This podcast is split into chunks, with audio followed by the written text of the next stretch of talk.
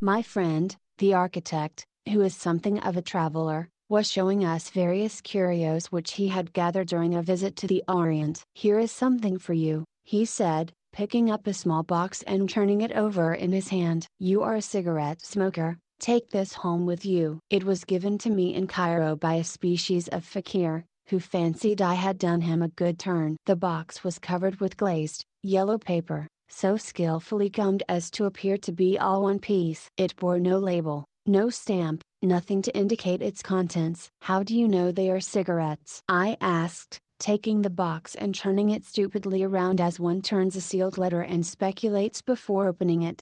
I only know what he told me, replied the architect, but it is easy enough to determine the question of his integrity.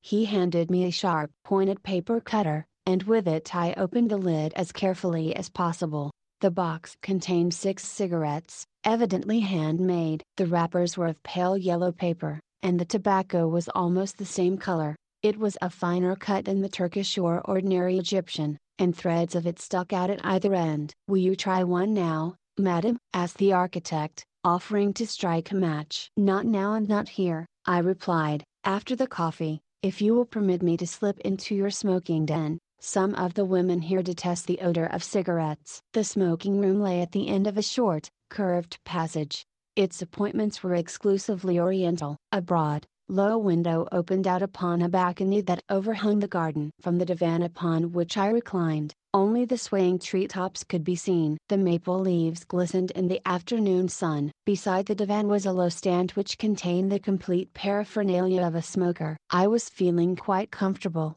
and congratulated myself upon having escaped for a while the incessant chatter of the women that reached me faintly. I took a cigarette and lit it, placing the box upon the stand just as the tiny clock, which was there, chimed in silvery strokes the hour of five. I took one long inspiration of the Egyptian cigarette. The gray-green smoke arose in a small puffy column that spread and broadened, that seemed to fill the room. I could see the maple leaves dimly, as if they were veiled in a shimmer of moonlight. A subtle, disturbing current passed through my whole body and went to my head like the fumes of disturbing wine. I took another deep inhalation of the cigarette. Ah! The sand has blistered my cheek. I have lain here all day with my face in the sand. Tonight, when the everlasting stars are burning, I shall drag myself to the river. He will never come back. Thus far I followed him, with flying feet, with stumbling feet, with hands and knees, crawling, and outstretched arms, and here I have fallen in the sand. The sand has blistered my cheek, it has blistered all my body, and the sun is crushing me with hot torture. There is shade beneath yonder cluster of palms. I shall stay here in the sand till the hour and the night comes. I laughed at the oracles and scoffed at the stars when they told that after the rapture of life I would open my arms inviting death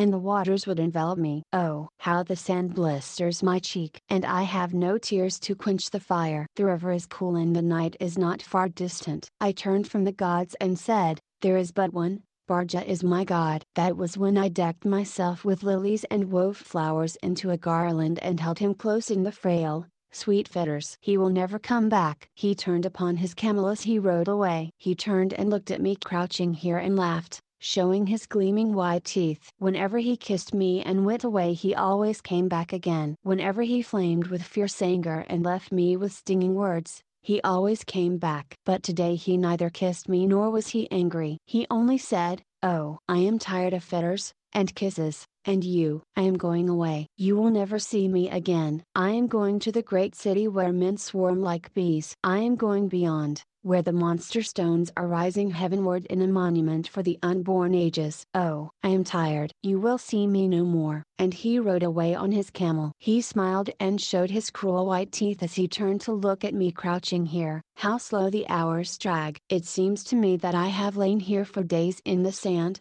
feeding upon despair. Despair is bitter and it nourishes resolve. I hear the wings of a bird flapping above my head, flying low, in circles. The sun is gone. The sand has crept between my lips and teeth and under my parched tongue. If I raise my head, perhaps I shall see the evening star. Oh, the pain in my arms and legs. My body is sore and bruised as if broken. Why can I not rise and run as I did this morning? Why must I drag myself thus like a wounded serpent, twisting and writhing? The river is near at hand. I hear it, I see it, Oh, the sand. Oh, the shine. How cool. How cold. The water. The water. In my eyes, my ears, my throat. It strangles me. Help. Will the gods not help me? Oh, the sweet rapture of rest. There is music in the temple. And here is fruit to taste. Bardja came with the music, the moon shines and the breeze is soft, a garland of flowers, let us go into the king's garden and look at the blue lily. Bardja. The maple leaves looked as if a silvery shimmer enveloped them. The gray-green smoke no longer filled the room. I could hardly lift the lids of my eyes. The weight of centuries seemed to suffocate my soul that struggled to escape